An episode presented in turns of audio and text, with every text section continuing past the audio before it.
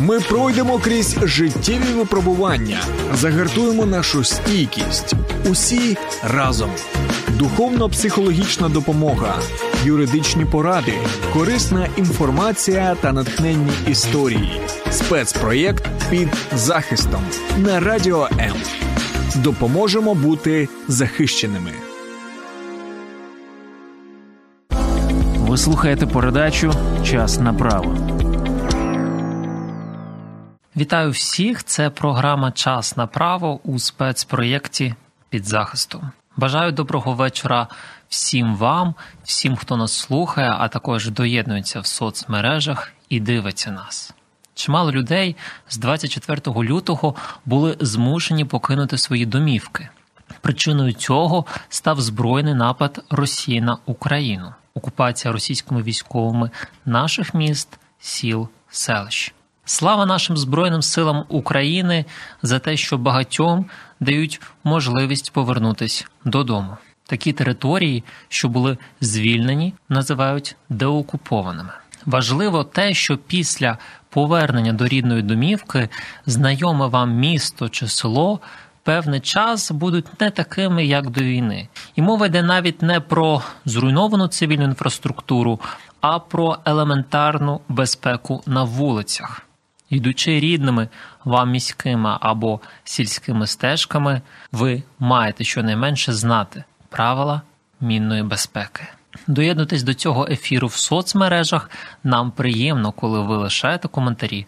Говоріть, що вас турбує і що було б цікаво почути. Далі коротко про те, як нас знайти в соцмережах.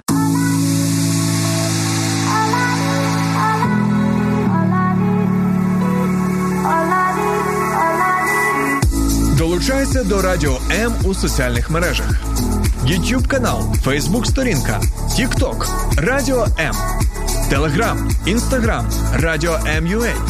а також наш сайт radio.m.ua. Радіо М це все, що тобі потрібно.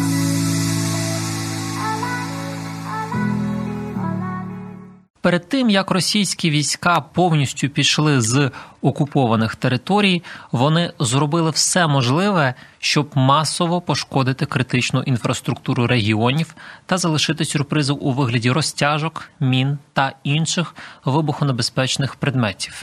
Генштаб ЗСУ пояснював, що йдеться про мінування великих ділянок.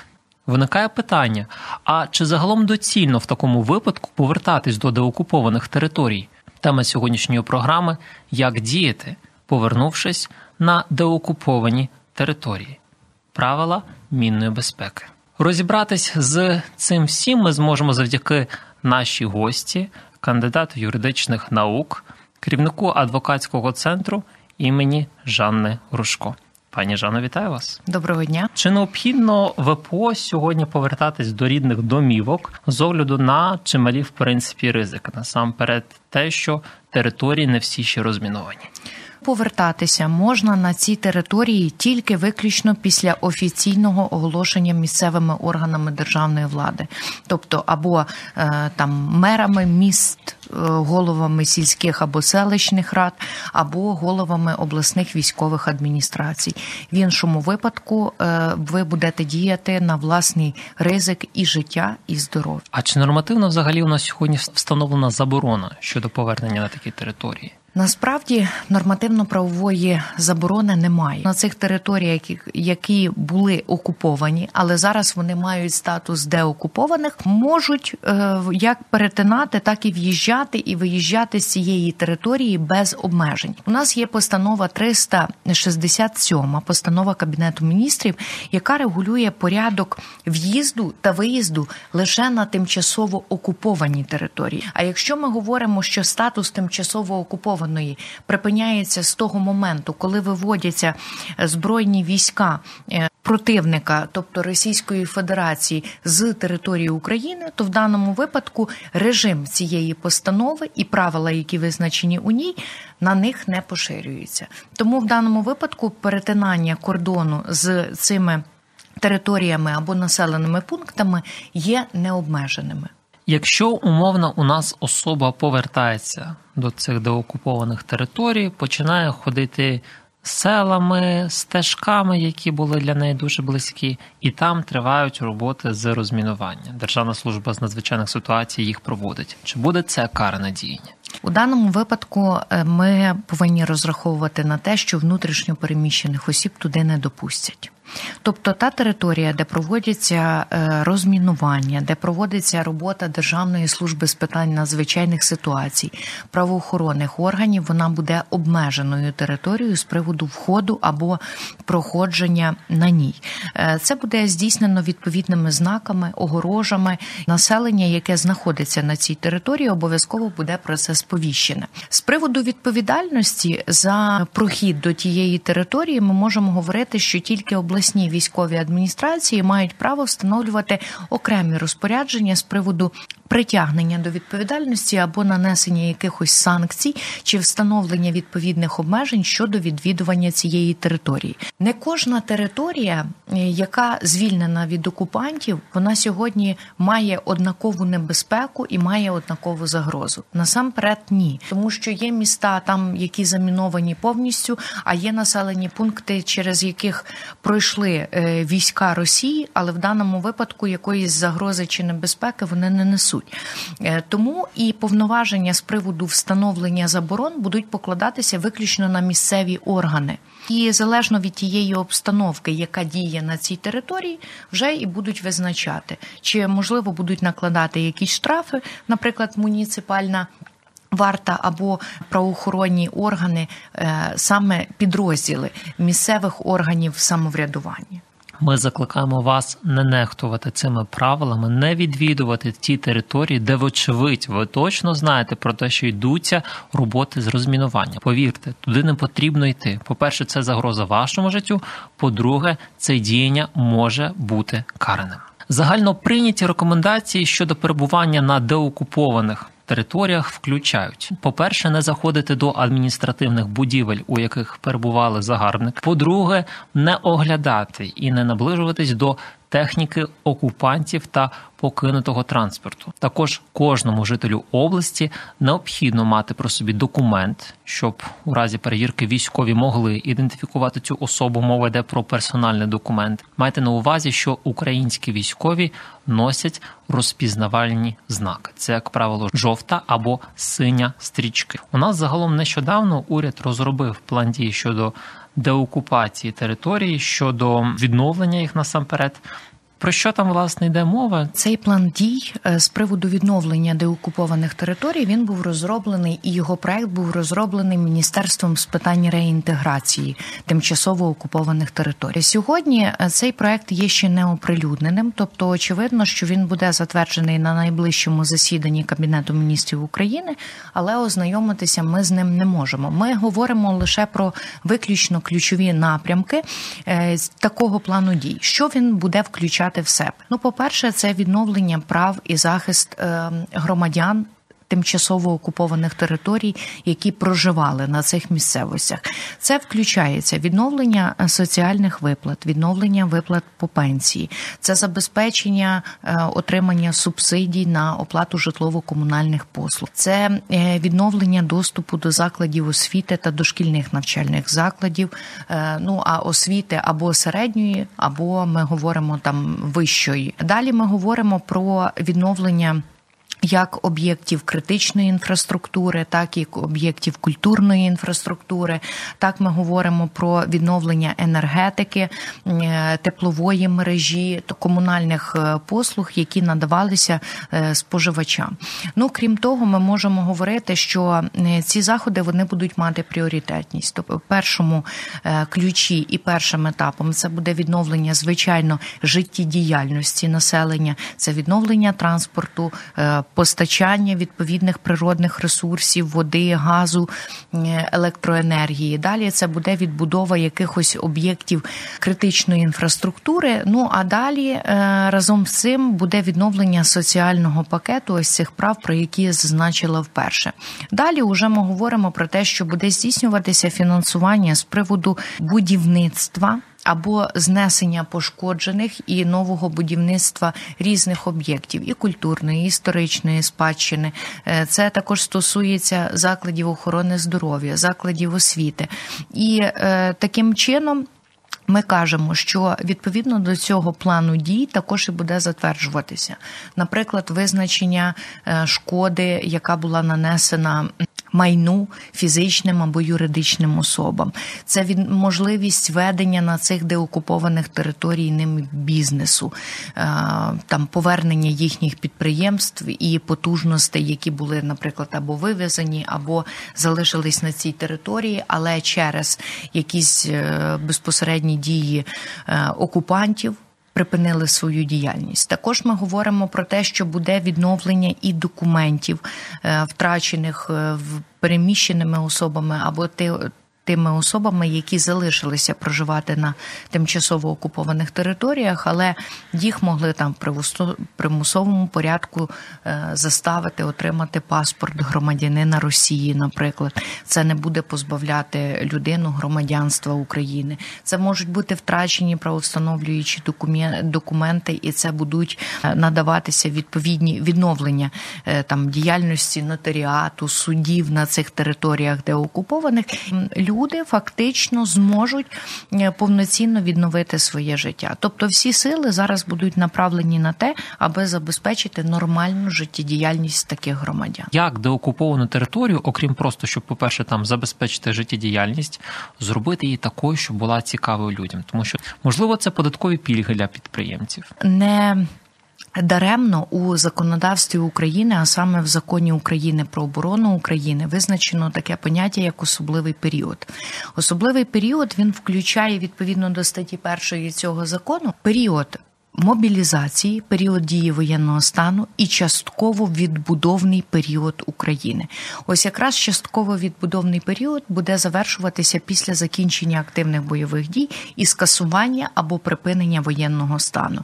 І ось саме цей період буде направлений на те, аби залучити максимально міжнародні кошти для відновлення будівництва, запустити нових. Е- там пайовиків, е, інвесторів, тобто тих людей, які будуть сприяти підвищенню е, і платоспроможності, і підвищенню рівня життя на цих територіях. На території Херсонської області під час окупації було близько 30 тисяч росіян, і навряд чи всі вони змогли успішно залишити регіон.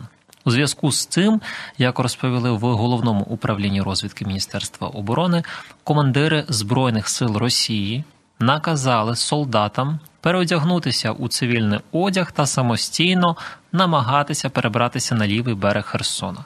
Однак російські військові, що залишилися на звільненій території, також становлять небезпеку, оскільки вони озброєні та в паніці. Уявімо просто ситуацію, коли поруч зі мною якимось дивним чином опиняється поруч російські військові. Уявімо, що сі, що він, мій сусід, живе в квартирі, що поблизу мене. От який має бути мій порядок дій? Кожна ситуація є індивідуальна, але звичайно можна назвати певний алгоритм дій з приводу, е, аби в першу чергу ви не видавали те, що ви розумієте, що це є іноземна особа, да, і це є громадянин Росії. У даному випадку на деокупованих територіях, поряд із тим планом дій, про які ми говорили вище, будуть активно працювати розвідувальні контррозвідувальні групи, правоохоронні органи, які будуть в посиленому режимі забезпечувати і громадський порядок, і громадську безпеку. Вперше, куди ви можете звертатися, це на гарячій лінії 102 до правоохоронних органів, які на деокупованих територій ще раз наголошую, працюють у посиленому режимі. У зв'язку з цим ви маєте зазначити основні дані цієї особи. Якщо вам відомо прізвище, ім'я по батькові, конкретну і точну адресу їхнього місця знаходження. Ну і бажано, е, якщо ви вже виявили і знаєте, що е, ця людина дійсно не виїхала з цієї окупованої території, то фото та відеофіксація цієї особи забезпечить якнайшвидше розкриття відповідно її даних, ідентифікацію її як особи громадянина Російської Федерації і можливість з'ясування її злочинних зв'язків із вищим керівництвом там Росії або якимось військовим російським командуванням. А куди далі буде ця людина відправлена, коли її затримують правоохоронці? Ця особа стає військовополоненим? Ні, ні. Військовополоненими у нас стають тільки ті особи, які мають статус військовослужбовця Російської Федерації. Але ми ж розуміємо, що з цих 30 тисяч у нас є не тільки військові, це є і цивільні громадяни, які підтримували підривну терористичну діяльність проти територіальної цілісності, національної безпеки там і державного суверенітету України. Тому, якщо ми говоримо з приводу військовополонених, то навряд чи тут будуть відкриватися кримінальні провадження щодо іноземних громадян з приводу їхньої діяльності на території України, а саме вчинення злочинів проти національної безпеки, територіальної цілісності і того ж самого державного суверенітету. Крім того, якщо буде в ході досудового розслідування встановлено, що ці особи вчиняли злочини проти особистої свободи, недоторканності осіб, проти е, життя та здоров'я людини, то це буде сукупність злочинів, і тоді буде встановлюватися їхня відповідальність за національним законодавством відповідно до кримінального кодексу України. Що робити, якщо я, йдучи Херсоном, в один момент бачу перед собою людину зі зброєю? При цьому вона не в формі ЗСУ, це не тероборона, нема відповідних стрічок, за якими можна ідентифікувати, що це військовослужбовець, чи це представник тероборони. Що робити? Спочатку треба реагувати відповідно до тієї обстановки, в якій ви опинилися. Якщо навколо є люди, то вам треба е, крикнути е, людині, яка є поблизу вас, і ви розумієте, що є якесь громадське місце і є скупчення людей, або підійти до цього громадського місця там де є люди, не залишатися сам на сам з цією особою. Знову ж таки, 102.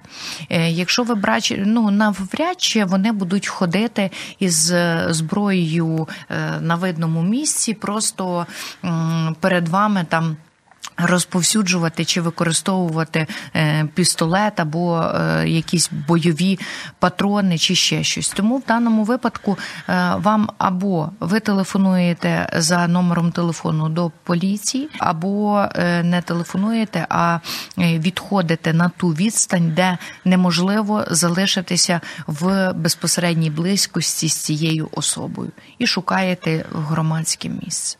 Ну тобто лякати там або стій якщо він озброєний, а вас зброї немає, то ну навряд чи це доцільно і буде е, сприяти збереженню вашого життя і здоров'я. Якщо у вас зброя є і ви захочете її застосувати, то це не означатиме, що під вас підпадатимуть дії норми кримінального кодексу щодо захисту вітчизни, і відповідно вас за це типу не будуть притягати до кримінальної відповідальності. Тут ще є один нюанс, тому що ми можемо помилитися. Ми ж не знаємо напевно, хто це є.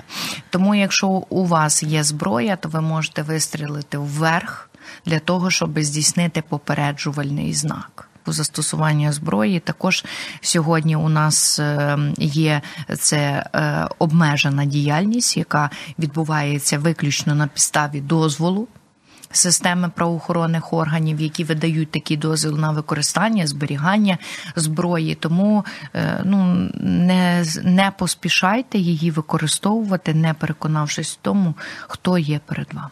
Після звільнення населених пунктів місцеві мешканці, волонтери і бізнес прагнуть швидше потрапити до цих селищ та міст. Але навіть після первинного очищення місцевості піротехнічними підрозділами Держслужби з надзвичайних ситуацій вкрай необхідно дотримуватися правил безпечної поведінки. У нас є правила мінної безпеки, є багато роз'яснень з приводу цього органів держвлади. А чи нормативно вони якось закріплені взагалі?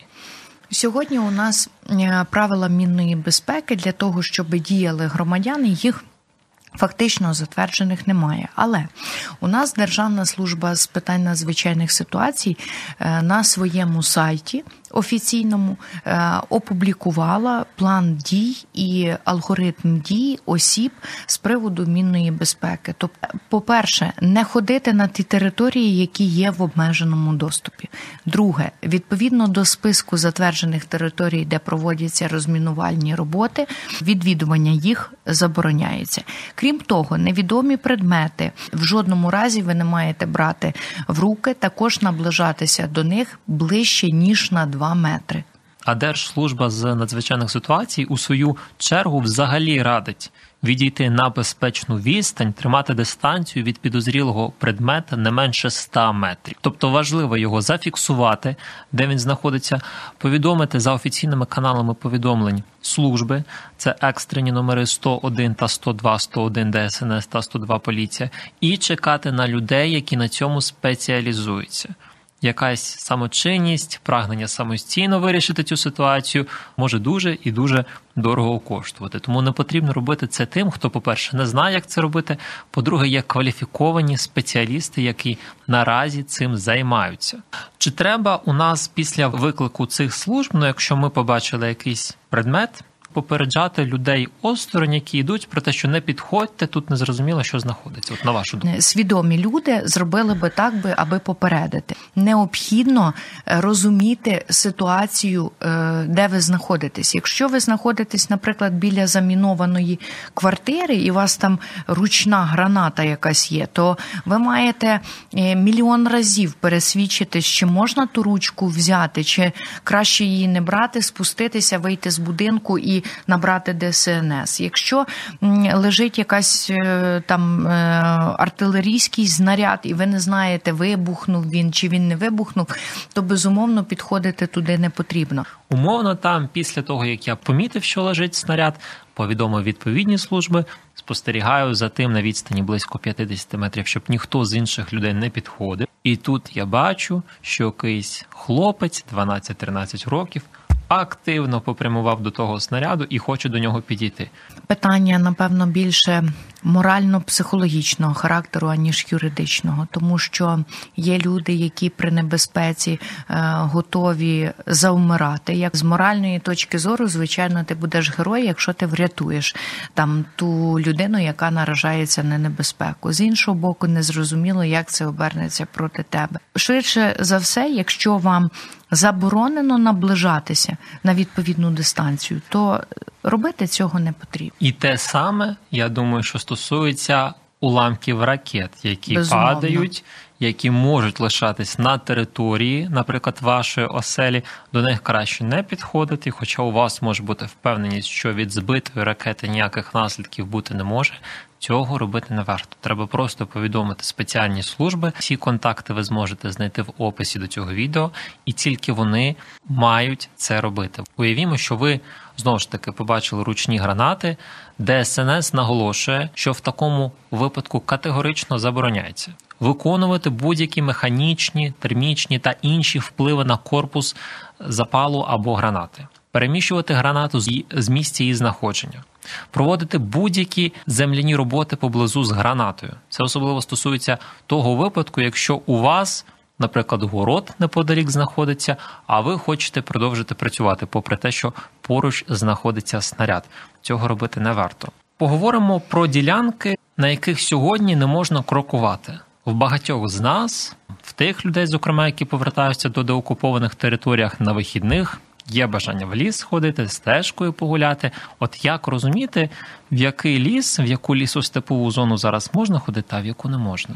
Питання е, зон для відвідування вони е, зрозумілі для тих осіб, які є мешканцями цієї території, тому що в даному випадку, по-перше, є місцевість і територія, з якої або по якій просувався окупант.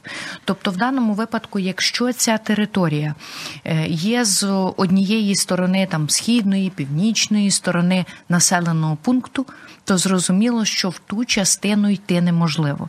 Є, є частина тієї території, яка, наприклад, не була охоплена, або на якій не просувався ворог, то ця частина має е, можливість бути такою, яка підлягає до відвідування мешканцями цієї території. Але з іншого боку, кожна територія, яка сьогодні є деокупованою, там, де проводяться розмінувальні роботи, вона є огородженою, і там є достатня кількість знаків, яка буде допомагати вам орієнтуватися на місцевості. Але е, з приводу е, ситуації вийти в ліс і прогулятися. То, мабуть, е, поки що треба ну, застерегти себе від такого і побути вдома. Якщо ми розуміємо, що цією стежкою умовно на цій території міг крокувати Могли, ворог, так міг крокувати ворог. Це означає, що допоки в нас не буде офіційного оголошення, що, наприклад, Пуща Водиця Київської області готова приймати туристів, то йти туди краще не треба. Звичайно, будь-які дії, які е, можна буде робити з приводу відвідування якоїсь місцевості, прогулянок там, е, проведення якогось дозвілля, можливе тільки після офіційного оголошення про це місцевої влади. Тому, будь ласка, якщо раніше ми ігнорували там, не слухали, не дивилися, то в даному випадку нам потрібно прислухатися до тих речей, які е, оголошуються владою. Не спішити спішити е, брати інформацію з е, неофіційних е, каналів або джерел з соціальних мереж. Перевіряйте, якщо ви на офіційному сайті там обласної військової адміністрації чи сільської селищної або міської ради побачили цю інформацію чи з їхніх офіційних телеграм-каналів, то тоді відвідувати можна. Якщо такої інформації немає, то краще перетелефонуйте туди ж цей орган місцевого самоврядування чи в облдержадміністрації адміністрацію для того, аби уточнити це питання. Українцям, які перебувають на території, яку звільняють чи от щойно звільнили, та не мають можливості її покинути, радять по-перше, не заважати ЗСУ Збройним силам України, тобто не перешкоджати їх законній діяльності, знаходитись у найбільш безпечному місці, не ходити в місця знову ж таки, які можуть бути замінованими, читати новини тільки в офіційних джерелах. Це насправді дуже важливо.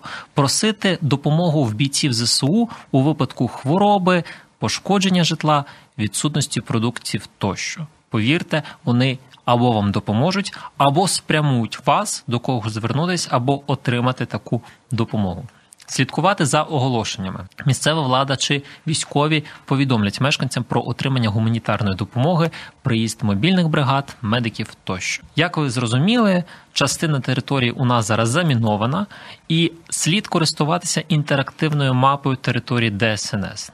На ній відображаються ті території, які потенційно можуть бути забруднені вибухонебезпечними предметами. Карта показує заміновані території та дає змогу повідомити про небезпечний предмет у разі його виявлення. Посилання на карту обов'язково лишаємо в коментарях до цього стріму. Скільки в нас вже розміновано, і скільки багато нам ще лишилось сьогодні? Складно сказати, тому що ми говоримо про е, частину територій, ті, які тільки звільнилися, і частина території, яка поки що ще звільняється. Тому з окупованих територій ми можемо говорити, що, мабуть, е, половина. Цих територій вже є розмінована. Ті, що станом на сьогодні вже офіційно оприлюднені як деокуповані. Тому е, в даному випадку половина це не більшість, а тому ми маємо слідкувати безпосередньо за тими інформаційними повідомленнями із офіційних джерел. Щодо гарячих ліній, якщо ви вирішили повертатись в деокуповані території, рекомендуємо довіряти тільки знову ж таки офіційній інформації. В разі виникнення питань рекомендуємо звернутися за цілодобовою гарячою лінією мінреінтеграції з кризових питань 1548. Для зв'язку з тимчасово окупованих територій використовуєте номер 095 078 84 33 через Viber, Telegram, WhatsApp. Для міжнародних дзвінків використовуєте номер 044 350 15 48. Щодо опалення, це у нас ще окреме проблемне питання, особливо воно стосується знову ж таки от щойно деокупованих територій Який в нас там зараз стан? Сьогодні ситуація в кожному населеному пункті відрізняється одна від одної. Тобто, залежно від того, де знаходиться е, територія, це або Донецька область, або Херсон, ми говоримо, то найперше, що відновлюють і на що спрямовують сили на деокупованих територій, це відновлення таке тепла і е, там газопостачання, води. Сьогодні є альтернатива з приводу е, тих населених пунктів, де неможливо поки що відновити таке газопостачання або там електричне тепло, яке надавалося в даному випадку. Е, це є забезпечення соціальне дровами, безкоштовними дровами місцевого населення. А як саме звернутися? До кого потрібно, аби отримати ці дрова безкоштовно? Е, соціальне забезпечення видається саме органами місцевого самоврядування, тобто сільською, селищною або міською радою. А якщо бути конкретнішими, то їхніми виконавчими органами це може бути департамент або управління е, соціального захисту населення. Ви звертаєтеся до них, пишете письмову заяву е, щодо того, що просите забезпечити на опалювальний період дровами. Що необхідно для цього мати? Паспорт, код довідку внутрішньо переміщеної особи, якщо ви виїжджали і ви повернулися, а також правовстановлюючий документ на ваше житло. Тобто треба враховувати ті обставини, що якщо це житло належить не вам, а, наприклад, вашим батькам, то в даному випадку право на отримання цієї заяви будуть мати батьки як власники житла. Якщо ви там постійно проживаєте, наприклад, і е, це зареєстроване ваше місце проживання, то тоді достатньо буде надати довідку з сільської, селищної або міської ради про склад сім'ї, про те, що ви там постійно проживаєте, або зареєстровані і проживаєте з такого то періоду, але правовстановлюючі документи на це житло ви маєте надати, навіть якщо власники не ви. Чи є у нас якісь пріоритетні групи населення, які точно от матимуть в першу чергу цю допомогу? Безумовно, е, сьогодні питання виділення ось е, такої допомоги визначається виключно місцевими органами влади, тобто на е, загальнодержавному рівні затвердити цього неможливо, тому що потреб кабінет міністрів кожної громади не знає і кожного населеного пункту. Цією інформацією безумовно володіє і розпоряджається виключно органи місцевого самоврядування самоврядування. Тому і вони встановлюють перелік таких громадян. До цих громадян належать в першу чергу це особи з інвалідністю першої, другої групи точно, але в деяких громадах є і е, право на отримання такої, такого забезпечення і особам з інвалідністю третьої групи. Також це малозабезпечені сім'ї, які мають статус відповідно до в органах соціального захисту як малозабезпечена сім'я. Це багатодітні сім'ї, це особи поважні поважного віку, і е, безпосередньо це можуть бути окремі категорії населення, які мають там статус внутрішньо переміщеної особи, наприклад, або е, будь-які інші, які на цій місцевості ем, вважає за потрібне визначити місцева рада. Певно, що реалізувати загалом варіант з дровами більшою мірою реально тоді, коли це в нас заміський будинок, коли є групка, коли це можна зробити. Якщо говорити про місто, де такої можливості, напевно, не додається. От якось тут з дровами можна щось реалізувати, на вашу думку? Якщо е, у разі, наприклад, неможливості відновити опалення в багатоквартирному будинку, то тоді це можливість або переобладнати котельню на та, яка опалюється дровами, або, можливо, опалює, може опалюватися дровами, або евакуація цього населення у ті місця, де є безпосередньо забезпечення тепла. Після останніх обстрілів об'єктів критичної інфраструктури, які от буквально посилились, посилились, набувають популярності так звані пункти незламності. Вже можна на карті, яку ми прикріплюємо в описі до цього відео, легко побачити, де вони знаходяться. Як щодо їх кількості, от якщо просто порівнювати, що це на деокупованих територіях, от після 24 лютого, по кількості цих пунктів незламності, і по тих пунктів незламності, які є в інших регіонах. там є якісь відмінності на вашу ситуація сьогодні по пунктах незламності досить неоднозначна. Е, все залежить від е, цих е, прильотів і фактично ситуації по різних регіонах, тому що є регіони, наприклад, західні області, це деякі області є такі, що не менше постраждали від прильотів саме об'єктів критичної інфраструктури, і там є багато пунктів незламності. А є, наприклад, ті території, які де окуповані але на цих територіях не було об'єктів критичної інфраструктури, і сильно вони не не постраждали. І тому е, там водопостачання, наприклад, є, світло є, е, газ є, тепло є.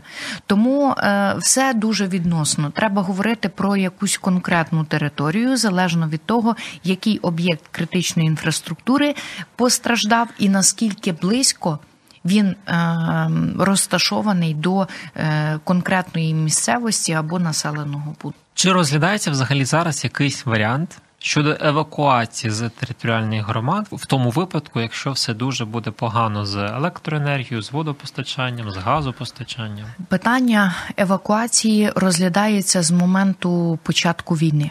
Ну насправді по кожній території, по кожному місці окремо. Вся офіційна інформація, яка стосується евакуації, в першу чергу оприлюднюється на сайті Міністерства з реінтеграції в тимчасово окупованих територій, так які безпосередньо відповідають, і це є їхній основний напрям діяльності з приводу евакуації населення у разі таких критичних умов їхньої життєдіяльності.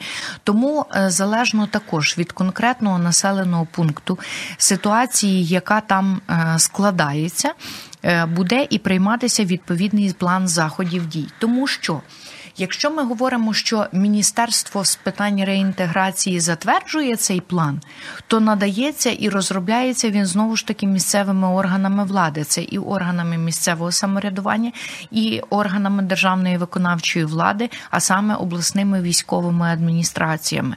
Тому, е, якщо говорити там. Е, до е, Бахмута або говорити там Сєвєродонецьк, якщо ті там, де зараз де ведуться активні бойові дії, то це буде один план евакуації. Якщо ми говоримо про деокуповані території, населені пункти, то це буде зовсім інший план евакуації, який буде доводитися до конкретного населення саме їхніми представниками місцевих органів влади. Сьогоднішня ситуація на деокупованих територіях доволі нестабільна. Пам'ятайте, що ви це ті, хто першочергово має подбати про свою безпеку. Ми закликаємо до виїзду з деокупованих територій, але саме на час відновлення інфраструктури. Вірте, це дуже важливо. Якщо ви перебуваєте на таких територіях, пам'ятайте, що вкрай важливою є стабільна робота всіх тих, завдяки кому ми матимемо можливість спокійно пересуватися вулицями, лісовими та степовими стежками. Це в першу чергу героїчна робота Держслужби з надзвичайних ситуацій. Спасибі їм за це. Дотримуйтесь озвучених нами порад. Певен, що вони вам знадобляться. Спасибі вам, Жанно. Дякую вам. Ми пройдемо крізь життєві випробування, загартуємо нашу стійкість. Усі разом. Духовно-психологічна допомога, юридичні поради, корисна інформація та натхненні історії. Спецпроєкт під захистом на радіо М допоможемо бути захищеними.